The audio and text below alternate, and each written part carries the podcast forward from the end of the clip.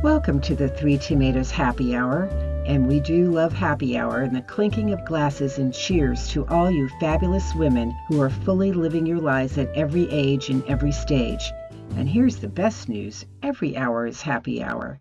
So whether you clink cheers with your coffee mug or your afternoon cappuccino, remember, as the song says, it's five o'clock somewhere. Join us for some grown up fun, interesting, and stimulating conversations that will motivate, inspire, or just make you laugh. And for more grown up fun, visit our website, The Three Tomatoes, and the three is spelled out, and sign up for our newsletters. Now sit back and relax and enjoy the episode. Welcome to today's Happy Hour podcast. I'm Cheryl Benton, and I'm so excited to have my friend Jane Goldman, who's author of With No Regrets Growing Older, Face It, Live It, Love It, as my guest today. Jane was the very first book that we published under our Three Tomatoes book publishing imprint, and that was a little uh, a little less than a year ago, actually. And since then, we're about to publish book number eight, but Jane will always be special because she was the very first. And she's also always, always going to be special because she truly is a remarkable woman. I like to call her a Renaissance woman, although she doesn't see herself that way. But for many years, Jane was a general counsel and vice president of Warner Brothers Distributing, and then she was litigation counsel to its parent company, Time Warner. And now she pursues her passions, which include painting, sculpting, music, and writing. And if all those accomplishments weren't enough, she also won a Drama Desk Award as associate producer on the long running show Celebrity Autobiography which has been produced on and off Broadway. So, Jane, I'm very happy to have you here today. And thank you, Cheryl. I'm very happy to be here too, even though we're uh, at different locations. I know, I know. Well, hopefully, we'll all be able to see each other very soon. I'm really hoping that. So, let me tell. I hope you don't get to see me now. Go ahead. I know we're all in our our like uh, our our Zoom mode, and fortunately, we're doing this um, just audio today, so that's a good thing. so let me Very tell let me tell everyone though how uh, how I met Jane and how the book came about. So I had I had known Jane, but not really well. But we have a wonderful uh, mutual friend named Randy Levine Miller, and Randy was telling me about how Jane had these wonderful essays that she would write and she'd read them to her friends sometimes and they all loved them and she said i think they're really terrific and maybe you want to have her show you a couple of them because you might want to publish them at the three tomatoes website. So jane sent me a few and i started reading them and they were so great and they were so witty and wise and poignant and a lot of them are also very funny. So i said jane these are great i'm like how many of these do you have? And she said, well, I got quite a lot actually. So I started to read more of them. And then I said, Jane, these would make an awesome book. And I would love to publish this book. And that was the start of our Three Tomatoes officially publishing business and Jane's first book. But I have to say, and I think it's fair to say, Jane, that publishing a book was not actually on your bucket list at the time and but i know there are a lot of women out there who may be thinking about writing a book so what did you like like about the process and what did you find painful about it Very good question, Cheryl. One of the things that I liked about the process is going through the process with you, uh, with your encouragement, your patience. This was a very new thing for me. And even though this was the first book you were publishing, you were already professional, knowledgeable about the process, and totally patient with all the issues that I faced in going through it. The joys of it was that I had not written uh, articles or pieces for quite some time. The pieces that Randy suggested I send to you, I wrote after I stopped working at Time Warner and was returning to my passions and one of the passions was writing and i took a writing class and i began to break open that part of my brain that was that writing part and i was just writing every day during that class. Then I stopped and did other things during the years. When you said uh, you wanted to publish the book, it turned on something in my brain, and that began to be a wonderful part of it. All of a sudden, I began to write again, and I would go outside and I would suddenly find a story. And that part of my brain had been dormant for many years. So it woke it up. And that part of it I absolutely loved. That was terrific. I just sat at my computer and words poured out. Well, they poured out, but the part that was difficult, of course, was then rereading them and making sure that they poured out in the right way. So the editing process, right, the editing process was not easy. And that's why I so appreciate your patience of going through two, three, four, five drafts. Uh, I have always been somewhat of a perfectionist, and so nothing was ever good enough in what I wrote. And you were so wonderful and encouraging and doing editing helpful things to me. So that part was not as much fun as writing. And it was a new experience of picking covers, of format. So those things were an education. They weren't as much fun of the, it as the uh, writing of it. As as well as worry that I think many people might have of exposing yourself. Because after all, what I write and share with you, you're now going to share through your publishing of it my thoughts and my feelings, and some of them very personal feelings, with many people. Now, those people I don't know, maybe I don't care, but I know a lot of people, and now they may know more about me than I might have wanted to reveal in the way that I'm doing it. So that is also something that somebody kind of has to look at. But I have to say that the experience has been just such a tremendously wonderful one for me. Not only open up that creative part of my brain that had been asleep for many years, but um, opening up something new to me of being uh, somebody to share my thoughts and then feel when people have read my book and felt moved by it or learned something or the reaction, it just felt good that I might have touched people in a way that I may not have if I hadn't exposed myself. And again, Cheryl, but for your suggestion, and thank you, Randy, for getting this all started, I would not have had this experience. And it really is a uh, really a, a, very very good one. I would um, really recommend to women now to anybody. This is a time when we have more time to just take a pen out. It might be hard or your computer to get going. But once you do and you push yourself, you might find there's a lot you want to say. And when you feel like there is, I would suggest you call Cheryl and go through this process. Well, that's so great, Jane. And and what I loved about working with you was one, as we got going into it, you had so many more stories to tell and it was great to see you creating you know as we as we went through because you really came up with you know, we started out with a few essays, but you came up with so many new things during the course of working together. And then, of course, the fun thing I used to call it Sundays with Jane because every Sunday, Jane, Jane and I would would get on the phone and we would go through what had been written that week and what needed to be updated. And it was I really looked forward to my Sundays with Jane. Fortunately, we still talk. There, it's not always on Sundays now. I, I, I was about to I was about to say we did not do that by Zoom calls, and while your voice is always so uplifting and wonderful, on the other side you might be needing a vodka or something to say, "Oh, there she goes again, editing again." Why doesn't she look leave well enough alone?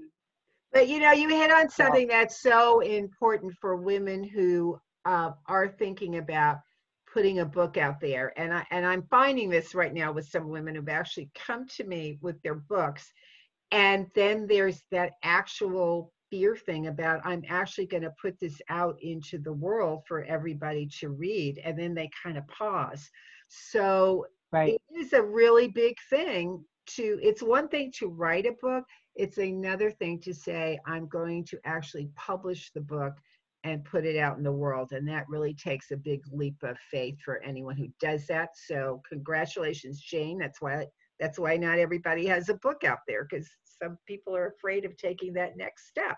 But let me say one of the other things I, I really i really admire about you is how you made the transition from being this very high powered corporate attorney to this new phase of your life. And i know a lot of women struggle with that. I mean i know i did. I mean when you know you were a corporate attorney i was an advertising executive. When i left the advertising world i, I realized i had identified myself by what i did for so long that i really struggled for a while with you know who am i you know because you became what you did so, did you struggle with that? And then, how did you go on to find all these new passions? You know, the painting, the sculpting, the music, the writing, producing, et cetera, et cetera.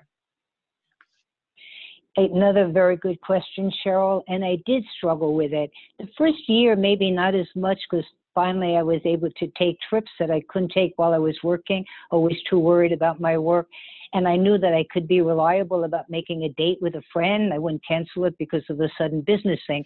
So I kind of enjoyed that. But then it was, who was I? And when I had my titles and my position, I didn't even have to read a newspaper. People who I would meet, new people, would just assume that I might have enough intelligence to have that position. And I didn't have to really in any way do anything more than just say I was uh, vice president or general counsel. So that right. was uh, important. But I do have to say, having those titles uh, really came with a big price. I spent um, my 25 years of Time Warner working very, very, very hard. And while that did have a lot of benefits, the company was great to work for, I did give up a lot in doing that. And I began to, I think, see after I stopped working that I began to also lose myself because during that period, while I was expanding in the world of law and in being out there, I had to do a lot of seminars on antitrust for men who could not want to be listening to that that much. But um, it was a wonderful experience, and I'm grateful that I had it. But on the other hand, a lot of who I was um, was kind of lost because I didn't have the time to go back to what, as a child, I had as interests. I was very interested, for example, in music. I had gone to uh, high school of performing arts for the piano, and I kind of left that over the years uh, of working. And I sculpted as a kid, and I wrote as a kid, and all of that I had no time to do. And I also traveled at some point when I was younger. I didn't have time for that. So I began, once I began to go back to what was really at my core, not to say that working hard wasn't also, but when I went back to what really nourished me, uh, and I began to do that, I just began to be like, who cares if I don't have a title? Who cares if nobody, if I have to read the newspaper now to impress anybody or read the latest novel? I was really loving what I was doing. Again, that's not to say that I did not love what I did. And if I continued that for many more years, I would have been very happy too. But I think in some ways I found out more who I was during the period of not working than who I was when I worked. And I began to recognize, but it took a time, that I didn't really care what anybody thought as long as I thought I was okay. I might just add one other thing uh, this time, and that is that many of us who have had uh, serious careers felt like we had to do something important, that that was a career or business or doing something was important. Uh, we were accomplishing something. So it was difficult for me when I pursued my interest to know that I'm not going to be a concert pianist or I'm not going to be a artist in a museum. Was this a waste of time? I even have a piece of uh, a piece called "What Is a Waste of Time," and I began to think that you know I worked hard enough.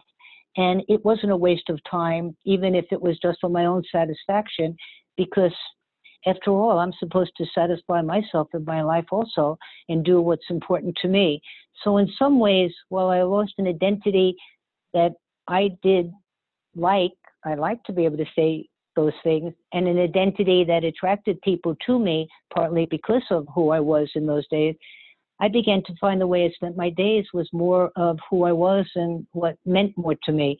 And and also it gave me more time to be with the people I love and really I always was there for them, but to be there in time, which I suddenly had.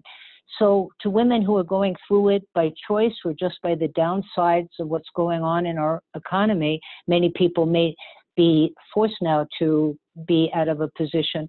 Um, if they can have the opportunity and you know be fortunate to have enough wherewithal to be able to follow their early passions, I suggest that they try to go into them now and explore them when there is time, and um, and to really think about who they are by what they love and who they are to their friends and family more than what titles give to them.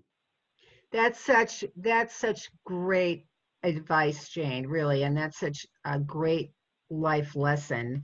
And it's so important for so many women who are phasing into whatever the next stage of their life is to be able to pause and say, what are the things that I really care about? What fills me up? What mm-hmm. lifts my spirit? And not to feel guilty about those things because, as you said, that make us makes us a whole person and makes us much more giving out in the world so we should not feel guilty about that. And when we're so busy raising families and pursuing careers we often don't have the time sometimes to just pause and say what are the things that i feel passionate about? And rediscovering those things is so important. And i truly think that's that's one of the joys of growing older, which is actually what we titled this podcast today, and not focusing obviously there's things we don't like about growing older. I mean let's let's be honest about some of those. And i know you touch on some of those in the book. Sometimes it's getting out of bed with aches and pains and you know we're going to talk about that looking in the mirror thing too and seeing all the age lines and stuff. But but the one of the joys of getting older is that pause, that being able to find what really fulfills us. And I think women, as we get older, we become much more creative. And I've seen that with you, I felt it with myself, and I've seen that with so many of my friends. So that was a great lesson to share. Now, I want to talk about, get to the book a little bit here because the living a life without regrets basically has three key things. You talk a lot about relationships, you talk about how we feel as we grow older, and you're very honest about that. And lessons we've learned along the way as we experience life. And you just shared one of those huge, big ones with us all. And um, certainly all of those themes were very relevant when you published the book last August. But certainly no one knew we had a global health pandemic coming around the corner. So now having lived through this, and we are all very grateful we've survived this most challenging time, are there, looking back, is there anything that you would have changed if you were writing the book today? I wouldn't have um, changed my pieces. I would have added many to it because certainly going through this unprecedented time, raises a lot of issues for all of us. Uh, but I would keep the articles as they were, and actually, uh, they've become even more meaningful to me, particularly some of them. But there would definitely be one thing I would change, and that's in my title. My title is With No Regrets Getting Older Face It, Live It, Love It. Now I would say Embrace It. Because the fact is, if the coronavirus teaches us anything, and it should be teaching each of us many things. I've learned a lot. The overriding lesson, at least for me, is that while we are getting older, is to be not faced as a problem, which my title might have suggested. Rather, it's to be fully embraced and welcomed with joy, enthusiasm, and most important, much gratitude, regardless of what we're struggling with or the losses that come with it, and which there are many, of course clearly, post this virus, any of those who are struggling with the disease, in comparison to all of us who are just struggling with getting older, our issues would pale in comparison. So I think about that pretty much every day. If I'm healthy, if the people I love are healthy, let us. Right now, we see ourselves maybe older than ever, not covering our gray hair as much, and all those things that make us look in the mirror and say, What happened to me? But we should just be um, grateful. It's not so easy, but that would be the change that I would make. Embrace it. And also, one of the things, Cheryl, about what I said before about transferring from a, a full time uh, worker, I, I, think anybody who transitions out of, even if they were a full time mother or a full time wife, anytime you make a, a change, it is something where you've identified yourself before. Now just find other ways that are more important to you.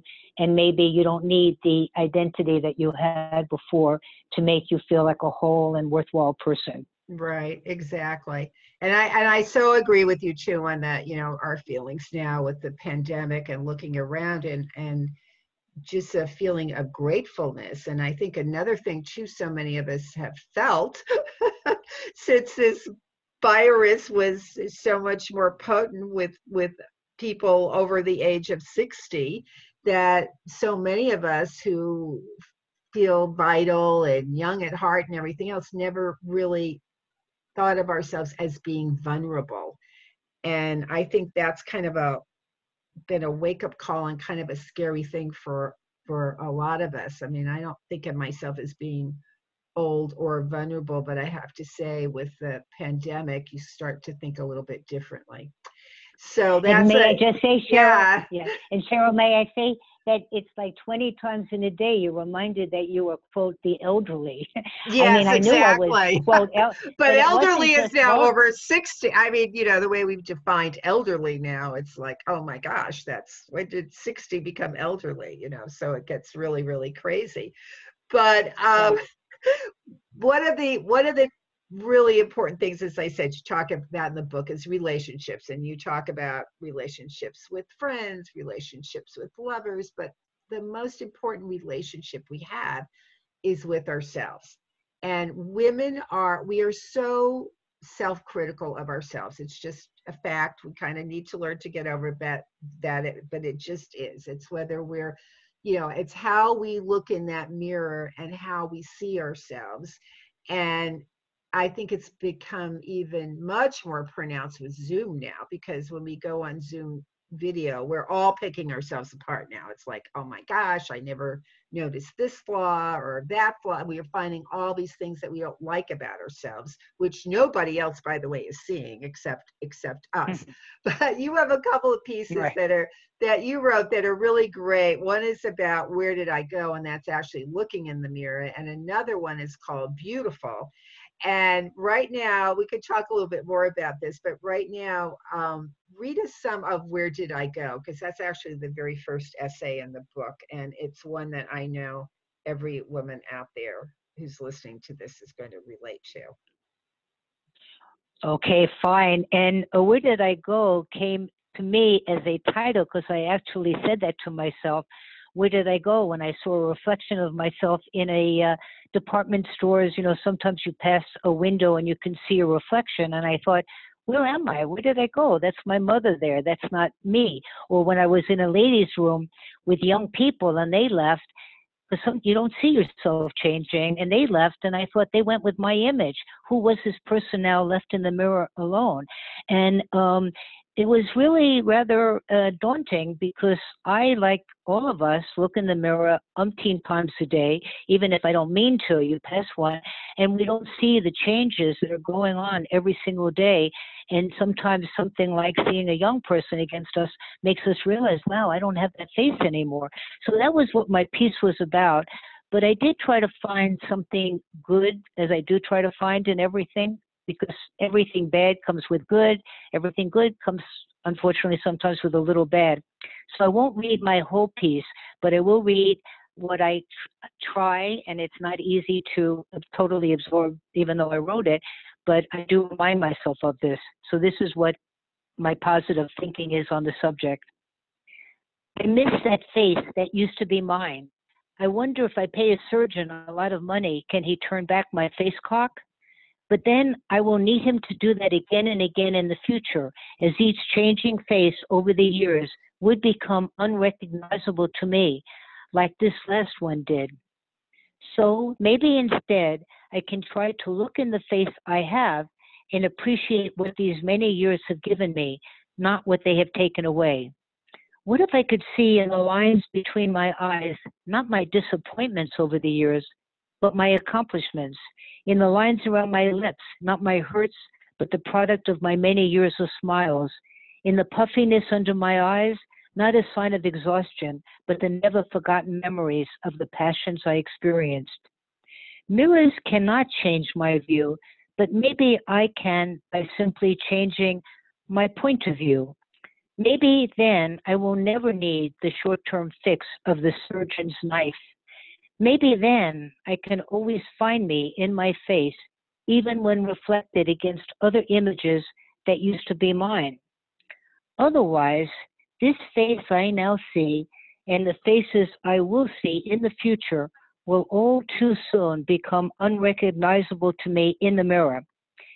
And when I spend so many years earning my faces, maybe that is just something I do not want to happen. That is so the end beautiful. of that piece. It's I love I love I love that piece. And there's another one that you have um that's sort of the counter to it, but that was more serious. Beautiful. There's another piece called Beautiful, which actually also has a lot of humor in it, but it has basically the same thought at the end about being able to actually look at ourselves in the mirror and see the person within and that's beautiful is another another great piece that i really really loved. And another theme that you have and i do want to talk about this because it's so important you talk a lot about excuse me friendships in the book and how important our friendships are. And you have a wonderful chapter called the no matter what friend. And we're also lucky when we have those those friends. So how has that gotten even more important do you think for you and i think maybe all of us through the pandemic being able to reach out to those no matter what friends how do you feel about Oh, that jane Oh, definitely. I mean, friends and family also, of course, but friends have always been very important to me. And most of the time, one can uh, survive on one's own and be uh, definitely supported by friends, but not in such need. But right now, I think friends are critical. They are the essential. You know, the uh, the liquor stores are essential when everything is closed down. Um, unfortunately, beauty salons and everything were not essential. But friends, more than ever, are essential. And the piece I wrote was very meaningful, be meaningful to me then, but more now. And I talk about the no matter what friend. And I, if you don't mind, I would just talk about what a no matter what friend is. I won't read you the whole piece sure exactly but but Yeah. it's it's it's the um uh the, no matter what friends are the ones that are always there the ones that make me feel i'm never alone always loved in short the family of friends are the no matter what friends and what do i need to do in return for my family of no matter what friends well i won't read it all because it relates a little bit partly to the first part of that article but i do say that i will be to those friends at no matter what friends to be there for them and to love them as they are to me. And I think right now, whether we can see them on Zoom or just even on a phone call, it's a wonderful thing to feel this family of friends. And I find for myself that even it's impossible to keep up with everybody, but just calling people or being called, just that you know people care for you and are caring and worrying as you worry for them, making sure we're all okay. Right now, that is critical, I think, in our self preservation and keeping us with gratitude and hope for the future. So that is one of the most important things I really think right now, better than the alcohol from the liquor store. Uh, it- it- although the wine that at, although the wine at night definitely helps let's let's be honest even even if it's in the afternoon, right? exactly But- it's five o'clock somewhere Def- definitely. so i love and I that thank all those.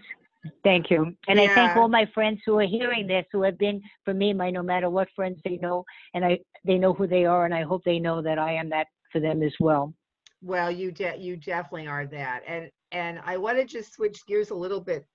Well, we've been talking about the pandemic, but I know people will find it interesting that uh, you live in New York City, you live on your own, you live in a high-rise apartment building. I mean, you've pretty much been inside for close to four months. I know you're now starting to venture out a little bit, but um, so thank goodness for all of our wonderful no matter what friends that you know and you've you've been so great staying in touch with everybody and you've done it with such a positive attitude and one one day i called you and you had me falling on the floor with laughter because you were trying to figure out how to operate different things in your apartment, which you had never done had to do before. Right. And you turned that into just such a wonderful article that's now posted at the Three Tomatoes. And it's called Lessons Learned During the Pandemic. And it starts with some of those funny things, but you also end with some serious thoughts. So share a little bit of those of those for us, because I know people will will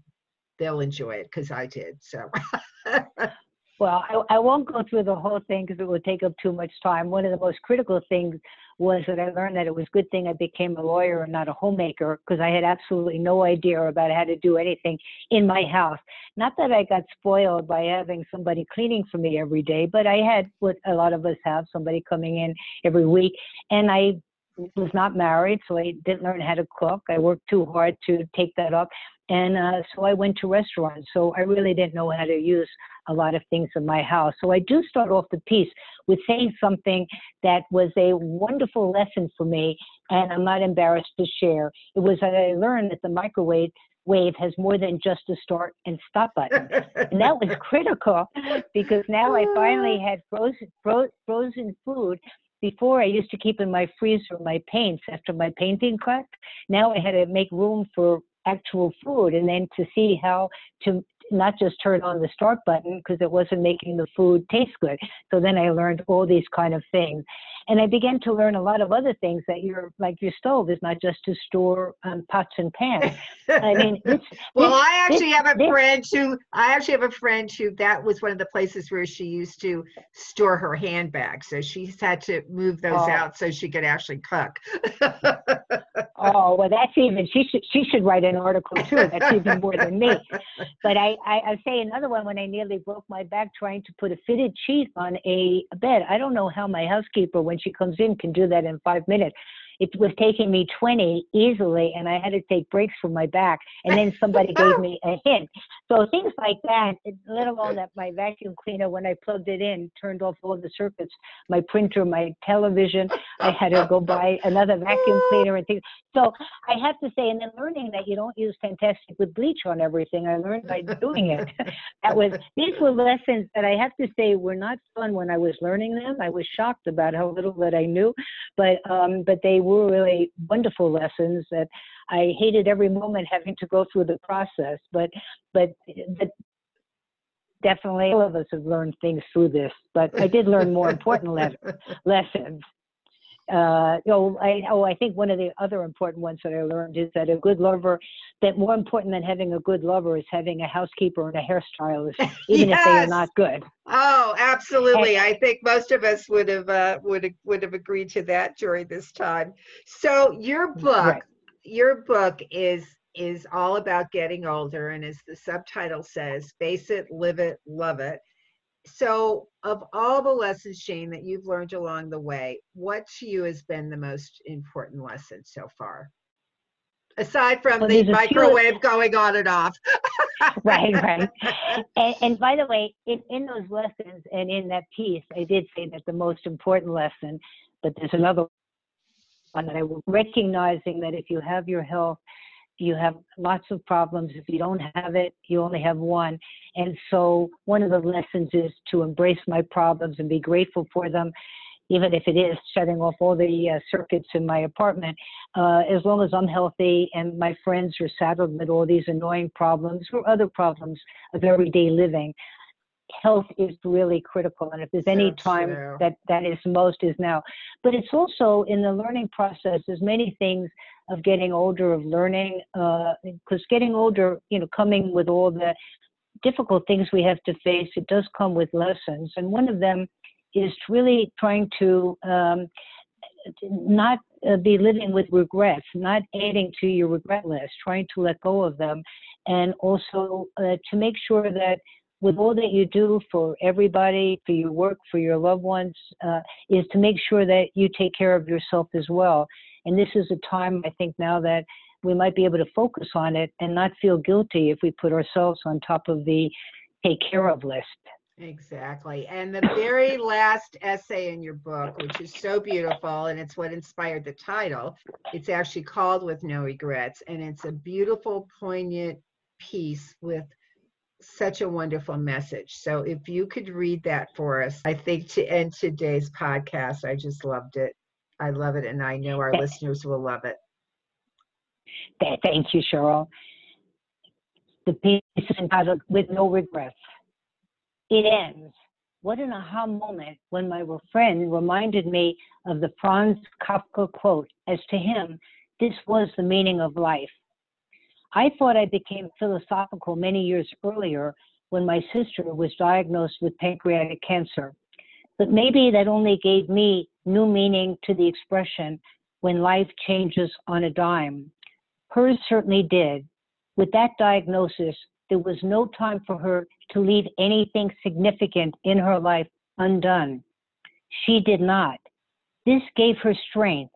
She could then say, in the face of her death sentence, and she did say, I know I was there. Without tears, she said, I have no regrets.